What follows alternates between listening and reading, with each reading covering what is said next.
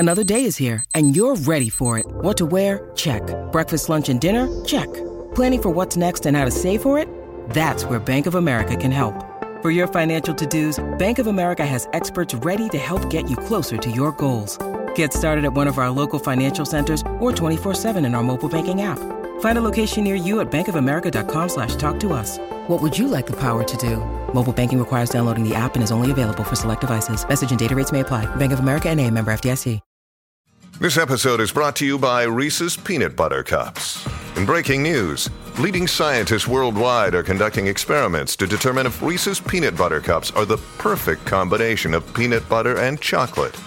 However, it appears the study was inconclusive, as the scientists couldn't help but eat all the Reese's.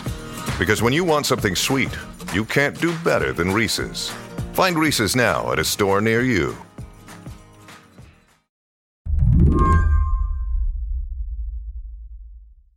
There's a running joke that journalist Chloe Sorvino writes about, that lab-grown meat is just about to happen, that it's almost here. It's a line she's heard a lot.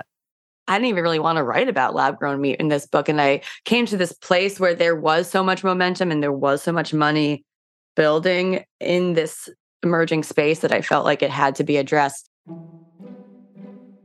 Chloe's book, Raw Deal, is all about the U S meat industry. Lab-grown meat, a k a cultivated meat, is just a small sliver, a bite, really, of her book. But it's something she says she couldn't ignore.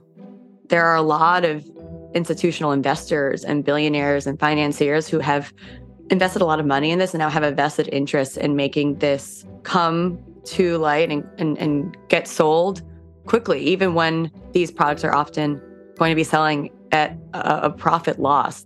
And just a few weeks ago, the Food and Drug Administration gave an important thumbs up to lab-grown chicken from a company called Upside Foods, saying it had no further questions about the food safety.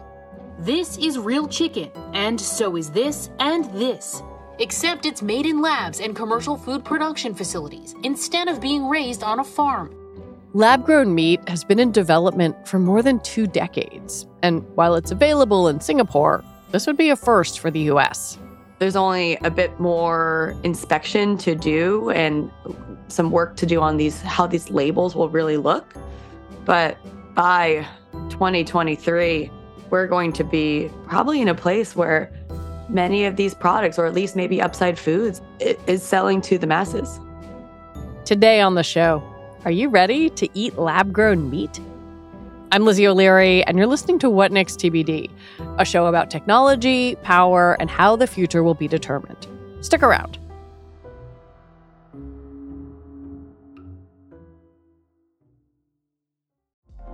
Apple Card is the perfect cashback rewards credit card. You earn up to three percent daily cash on every purchase every day. That's three percent on your favorite products at Apple, two percent on all other Apple Card with Apple Pay purchases, and one percent on anything you buy with your titanium Apple Card or virtual card number. Visit apple.co slash card calculator to see how much you can earn. Apple Card issued by Goldman Sachs Bank, U S A, Salt Lake City branch. Subject to credit approval. Terms apply.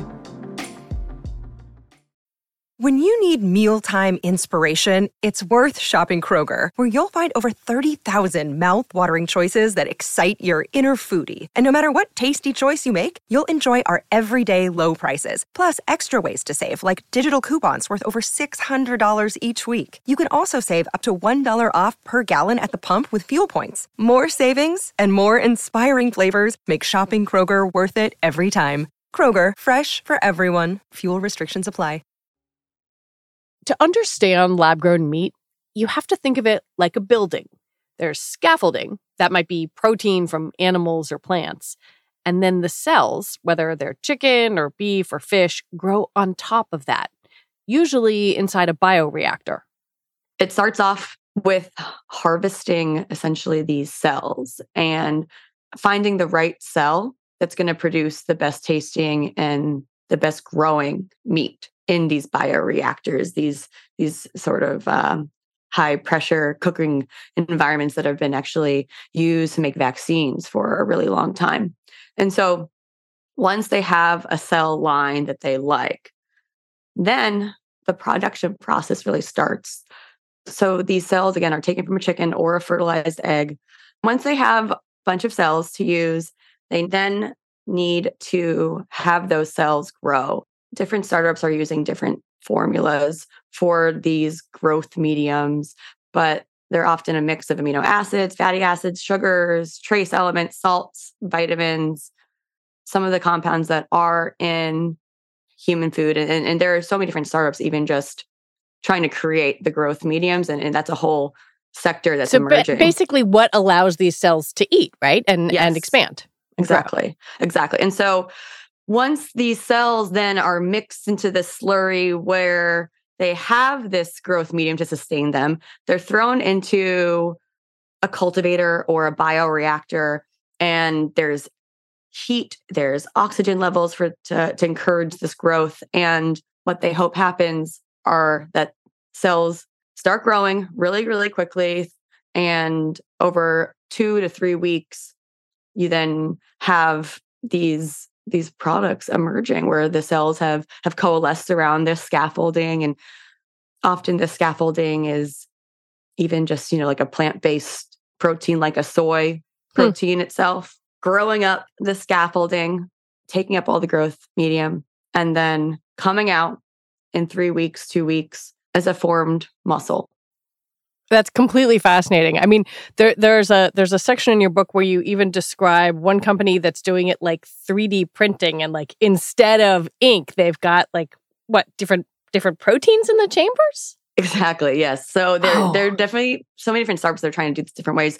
They're doing three D printing, many of them. Others are using fermentation, but essentially the three D printing startup I write about, Mia Tech, which is backed by a, a, a billionaire and a bunch of other investors who are quite fascinating. They have these inks split up like like a cyan, like a black, like a magenta, like a yellow, and there's fat ink and there's a muscle ink, and the secret sauce to having them fill in correctly is, and what will be what these cells actually latch onto, is that concoction that makes it work. And this company is even commercializing the production process. They're not making their own meat. They're making the machinery and the plants and the infrastructure to make it in this way. They want to print somebody else's meat. Exactly. Contract manufacturing of three D printed meat of the future. How big is this industry? Like, is it possible to even figure out what the universe of cultivated meat looks like? I, I mean, that's a, an interesting question, because in the U S, you could say the market is zero because there's nothing sold right now. And you can only get your hands on it if you're an investor or a friend of an investor who, you know, knows Josh Tetrick or another one of these folks who who has the product coming from these really small pilot plants. Josh Tetrick's company, Eat Just, has lab-grown chicken available for sale in Singapore, but not in the U S yet. There's been billions of dollars invested in it across the world, and a lot of that has been in the U S, but a lot of it's also in Asia, particularly, some in Europe too. I write about a lot of the different deals, and the projections for how big this market can grow are really, really big. But a lot of these studies also are being funded by a lot of the companies or the investors. And so it's really unclear. And I personally like to use trailing figures, you know, figures that have already happened, not, not projections that look into the future, because hmm. you never know what's actually going to happen. And that's why I look at sales. And right now in the U S, there's still zero sales happening. In Singapore, small, small, tiny. I think one of the things that is interesting when we're looking at, at any kind of emerging technology is to try to think about like what's driving it, right? So I just, I'm curious, like in your reporting, where is the push for lab-grown meat coming from? Do, do regular people want to eat it? Is it something that investors are just interested in the returns? Or, or is this like a policy question of, well, there are environmental benefits, therefore let's start this process? Like, where's the demand? Where is the demand? I write a lot about in my book about how in the meat industry, in the alternative protein industry, and in this emerging cultivated meat, lab-grown meat industry, there's a lot of manufacturer demand and manipulation of demand, or, or billionaires that are trying to prove the market and willing to take risks or, or, or losses on these investments where others can't, which then, you know, ends up fueling the market, even though it might end up being a bubble. Hmm. Um, but there are, you know, there there are the techno-optimists, there are the techno-apologists, there are folks that are really into the animal welfare who are excited about cultivated meat. There are folks who are really excited about rewilding and getting rid of all the landmass that the industrial meat industry has taken up to farm all the corn and soy that all these livestock are needing when they go to these feedlots. And a lot of the the this the super environmental folks are really excited about what cultivated meat can do to, to bring this to the masses. But then there also is a lot of this Silicon Valley money. And I write in the book about dumb money. There's a lot of expectations put on these startups, a lot of money being thrown at them. I talked to so many different founders in the book about how they can get as much money as they possibly want. It's shocking to hear them talk about how, how easy it is for them to get money for any of this. But hmm. when, you know, when there are so many other climate strategies or climate potential solutions that do struggle. And so there's been a lot of money flowing in here. And a lot of pressures put on these startups, but we'll see because really no one's actually eaten this yet. Proponents of cultivated meat tout a couple of things. First, that a lot of animals don't need to be slaughtered to create the product. And second, because you don't have those animals, there's no need for carbon-intensive feed to be grown for them. If cultivated meat, lab-grown meat could take over the meat industry, there would be a significant reduction of corn, soy. That obviously would lead to less water pollution, less soil erosion. Pretty big deal. But with any of these alternatives and these challengers, there are big trade-offs. And lab-grown meat has been starting to get some scrutiny and can get put more under the microscope for the environmental impact. But people really still think it's this perfect climate food, and there there's nothing perfect. We're never going to be able to eat our way out of this climate change. This is a lovely quote I love from New York Times' Kim Severson. But there have been some studies, and to me, it boils down to the actual emissions here and the electricity and the energy involved with these plants and this production. Lab-grown meat facilities take up enormous amounts of energy. And right hmm. now, most of the plants, most of these companies aren't really able to be building the plants that have their own wind or solar. One of the more startling things is that many of these founders are just banking at the end of the day on the U S government to electrify the grid, as they've said is a goal by twenty thirty, but it's a pretty far off goal. And I think it'll take a lot to get there. And there aren't really founders or startups that are taking the renewable energy side to this plant production as seriously as, as it probably should be. But, you know, there are several studies I write about in the book that, you know, even compare conventional cattle production or conventional chicken production, or even some of the alternative like soy protein-based ones or mushroom-based ones with lab-grown meat. And while it uses less land, and while that's the, the clear benefit to this, if lab-grown meat did use traditional energy sources when it's at scale, it would be worse than industrial meat production. Hmm. Wow. Do we know if it's any better for you? That is a can of worms, but so many different ways to answer it. Anything that's ultra-processed, it's going to be extremely difficult to say that that's healthy or good for you. Hmm.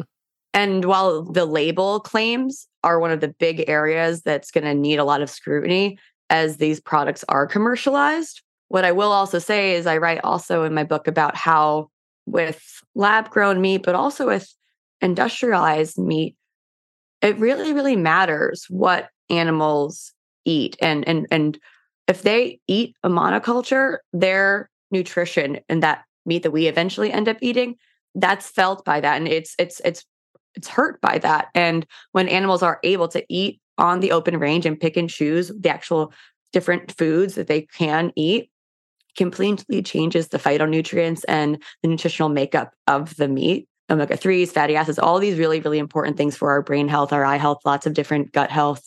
And with lab-grown meat, you will never be able to have a system where there's phytonutrients. There's also, I think, long-term questions around all the different additives that are being used. And on top of that, there's also the long-term question of antibiotics that are used. So those are used in, in lab-grown meat? Yeah, you know, uh, even though there aren't animals in confinement, there's still a big risk of foodborne illnesses like salmonella or E. coli in many of these startup products. And so Some of them don't use antibiotics or claim they don't, but many are still using antibiotics, which does drive more antibiotic resistance. That's going to be one of the biggest public health threats we face in the next bunch of decades.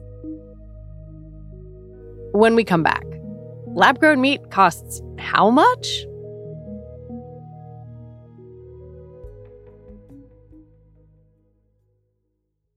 Coming soon from Slate Podcasts. So... First, it was Dade County. Voters in the Miami area repealed civil rights for gay people by a two to one margin. In the late nineteen seventies, cities around the country began rolling back anti-discrimination laws that protected gay people. And then it was Wichita, Saint Paul, Eugene. Successful campaigns against the gay community, which shocked us all. A state senator from California watched the laws fall and saw an opportunity. Homosexuality is a most repulsive lifestyle. His name was John Briggs, and he wanted to deliver the anti-gay movement its biggest prize yet. California realized that they were coming for us. I'm Christina Cauterucci. This season on Slow Burn, we'll explore how a nationwide backlash against gays and lesbians led to a massive showdown in California. Now it's something called Proposition six, the Briggs Initiative. It would call for firing any teachers in California who practice homosexuality. Your life as you knew it would be destroyed. We've got to fight back. We can't let this happen in California. The Briggs Initiative would be the first statewide vote on gay rights. Gay rights now! Gay rights! With so much at stake, young people became activists. We were all coming out all day long, every day. And activists became leaders. My name is Harvey Milk, and I'm here to recruit you. Slow Burn, Season nine, Gays Against Briggs. Out May twenty-second, wherever you listen. If we lose here, it'll be fifty years before we ever get back up again. Like the drag queens say, take out the earrings, sharpen the nails. There ain't no going back. This might sound surprising, but Chloe hasn't tasted lab-grown meat yet. She doesn't want to take a freebie from a company she's reporting on. And this stuff isn't exactly like letting someone buy you a five dollar tuna sandwich. It can cost thousands of dollars.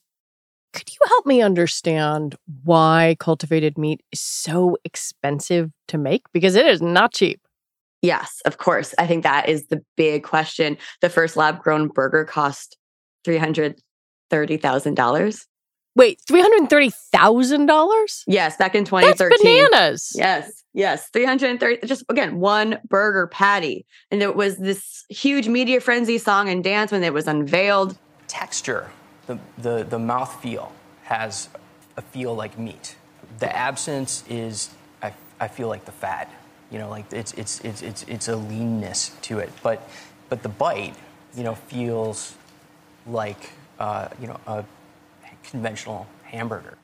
And so, uh, about an ounce, my, by my estimates, it's between a hundred thousand dollars plus. Just to produce right now. And there are many different startups that are trying to figure out how to make this cheaper, but it's going to take a, a, a really long time and a lot of money and a lot of resources to figure this out, because there's two big ways that this is expensive. The first is the growth medium that we were talking about before.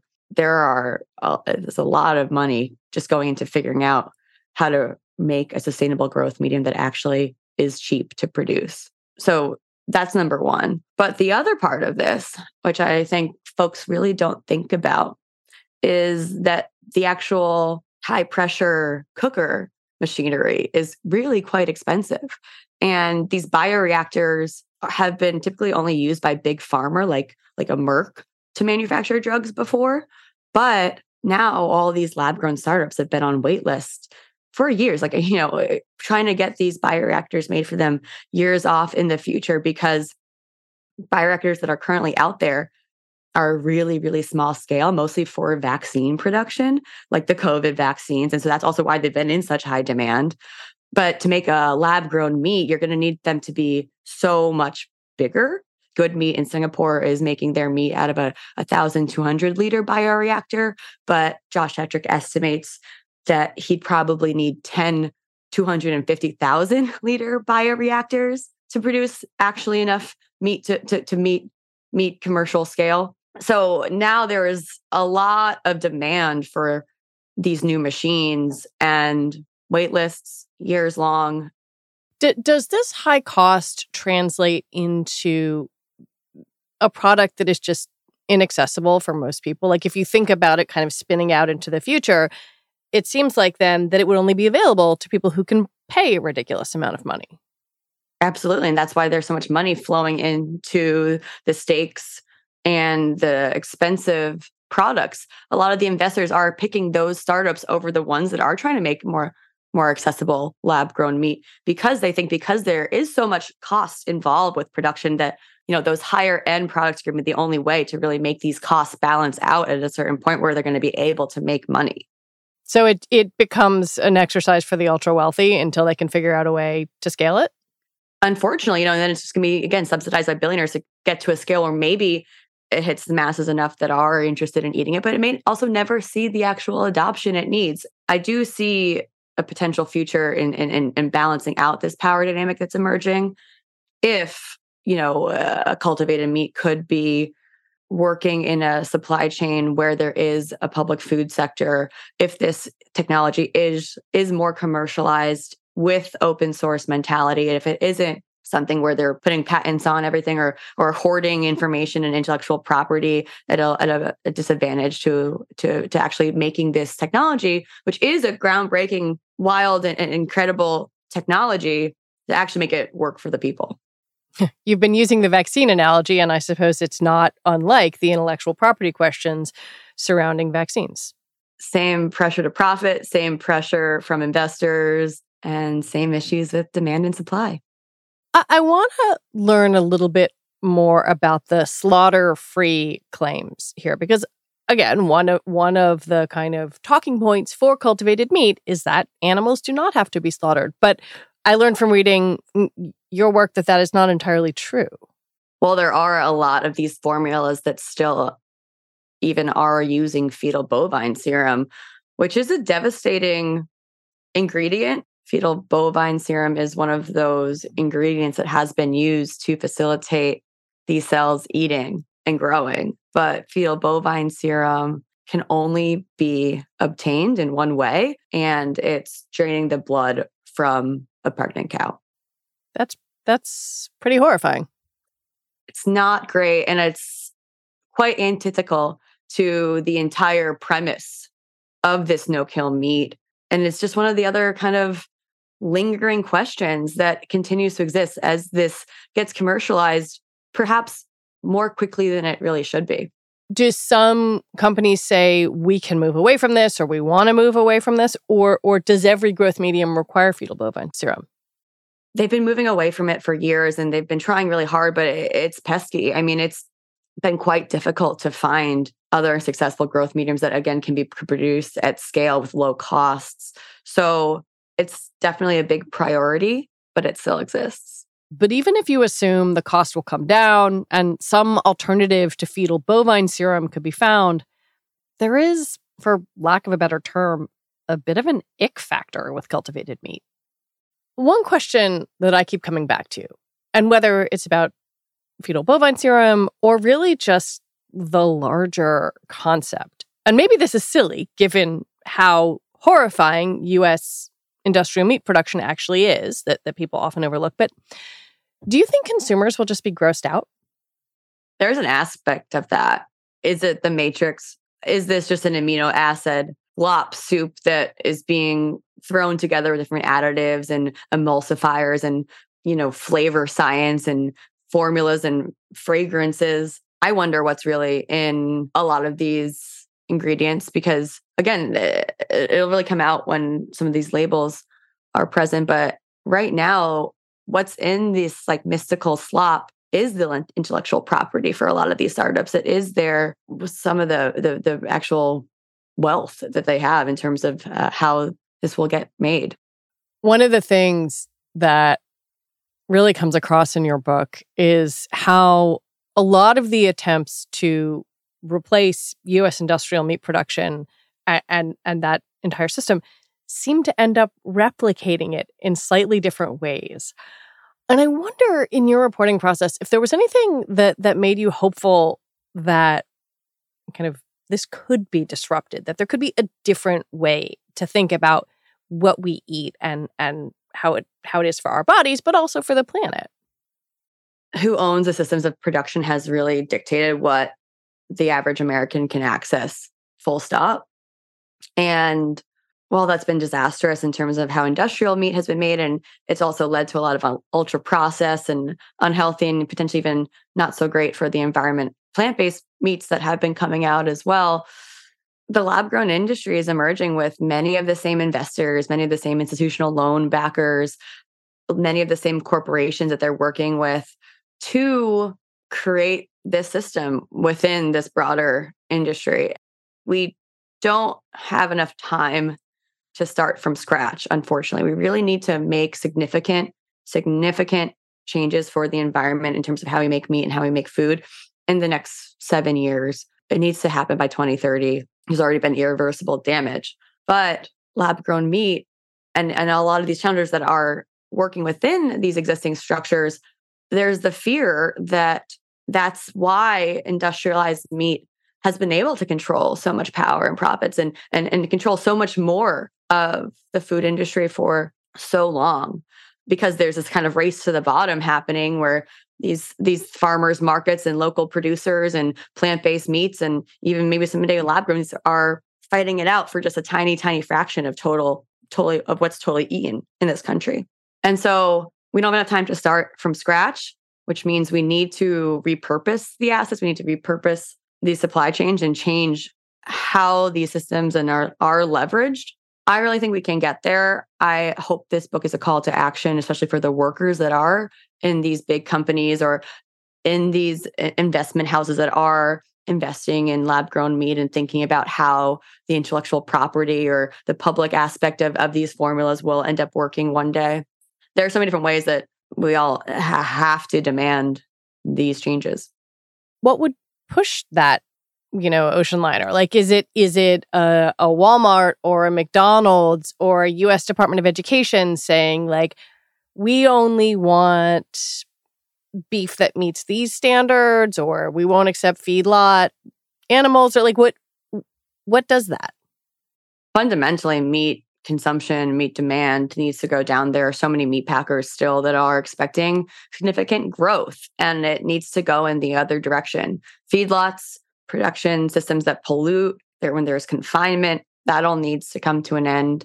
The book talks about how there is a place for certain very specific ethical types of meat in the future, particularly because buffalo, buffalo for one, um, hunting was another example, but there is always going to be a, a place for a small subsect of, of, of farming. I mean, there are some land, some soil in this country and around the world that can't produce food in any other way or have been so degraded by industrial farming and chemical farming that they will never be rehabilitated unless there is grazing rotationally with hooves and manure doing the work. But it's going to be completely different, and we need to think completely differently about what our plates look like. I, I have to admit that I like interrupted my husband several times as I was reading this book to say, like, okay, well, okay, so we're going to start eating buffalo and and we're going to do it this way. And I, for you, like, you really did a lot of research in this book. You went on the line in these meatpacking plants. You did a lot of stuff that I don't think a lot of people would do. Um, has what you eat changed? I've taken a very hard look at how I eat personally. And I mean, this It was dark writing this book. It, it was tough. It, it, there's a certain point where you feel like there's nothing you can eat that's right. And I didn't want to feel that way because I also think it's hard to put a lot of really strict standards on yourself. I'm not someone who does well with that. Other people can be. And to put people out of work. Absolutely, that too. I played club sports growing up as a kid. I was nicknamed Mickey D's on my club team because I ate that many McNuggets in between tournament games. I, I was always a very big eater. I read a chapter in the book about eating a thirty-six ounce steak when no one else at the table could finish it. But at this point, I, I have really fundamentally changed how I eat, but then also the systems that I'm supporting. I think it's just as important to eat less meat or to have beans, like my Rancho Gordo bean club subscription, or the mushrooms we grow in the apartment here, it's just as important to, to eat those things, but then also to be supporting the financial institutions that are going to be supporting the communities that are going to help us all survive crisis and dignity. And so when I'm buying my food, I'm often, I'm really not going to supermarkets as much as possible, because almost all meat at supermarkets is coming from these, you know, top four meat packers and these really industrialized supply chains. I have a C S A um, just down the street in the neighborhood for uh, different monthly organic vegetables. And then if I'm getting any meat, it's through the Food Hub, which is essentially just an online website, like a marketplace, where there's a bunch of different independent purveyors from across upstate New York and Vermont and close to the area, and they're selling their food. And instead of having to go to a farmer's market and take the time and not know if there's going to be foot traffic or not, they then work with this provider, this Food Hub, that helps them figure out the logistics and brings it then to the farm. And so it's distributed through our farm share. And I really appreciate these financial systems that can get that dollar to actually be felt by that producer as much as possible, but then also does create like an actually sustainable financial situation for the long term. Chloe Sorvino, thank you so much for your time. Thank you so much for having me. So much fun. Chloe Sorvino is a staff writer covering food and agriculture at Forbes. She's also the author of Raw Deal, Hidden Corruption, Corporate Greed, and the Fight for the Future of Meat. You should check it out. And that is our show for today. What Next T B D is produced by Evan Campbell. Our show is edited by Tori Bosch. Joanne Levine is the executive producer for What Next. And this is Joanne's last show, and I want to thank her so much for all her work and guidance. We will miss her. Alicia Montgomery is vice president of audio for Slate. T B D is part of the larger What Next family, and we're also part of Future Tense, a partnership of Slate, Arizona State University, and New America. And if you are a fan of the show, I have a little request for you. Become a Slate Plus member. Just head on over to slate.com slash whatnextplus to sign up, and you'll get all your Slate podcasts ad-free.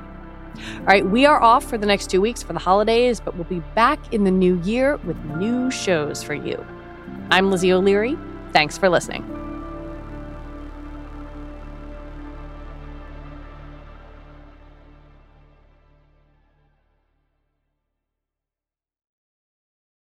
This is the story of the one. As head of maintenance at a concert hall, he knows the show must always go on. That's why he works behind the scenes, ensuring every light is working, the H V A C is humming, and his facility shines. With Grainger's supplies and solutions for every challenge he faces, plus twenty-four seven customer support, his venue never misses a beat.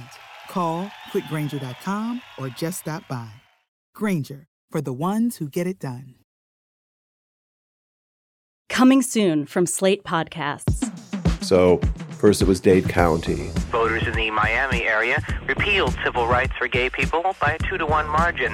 In the late nineteen seventies, cities around the country began rolling back anti-discrimination laws that protected gay people. And then it was Wichita, Saint Paul, Eugene. Successful campaigns against the gay community, which shocked us all. A state senator from California watched the laws fall and saw an opportunity. Homosexuality is a most repulsive lifestyle. His name was John Briggs, and he wanted to deliver the anti-gay movement its biggest prize yet. California realized that they were coming for us. I'm Christina Cauterucci. This season on Slow Burn, we'll explore how a nationwide backlash against gays and lesbians led to a massive showdown in California. Now it's something called Proposition six, the Briggs Initiative. It would call for firing any teachers in California who practice homosexuality. Your life as you knew it would be destroyed. We've got to fight back. We can't let this happen in California. The Briggs Initiative would be the first statewide vote on gay rights. Gay rights now! Gay rights! With so much at stake, young people became activists. We were all coming out all day long, every day. And activists became leaders. My name is Harvey Milk, and I'm here to recruit you. Slow Burn, Season nine, Gays Against Briggs. Out May twenty-second, wherever you listen. If we lose here, it'll be fifty years before we ever get back up again. Like the drag queen say, take out the earrings, sharpen the nails. There ain't no going back.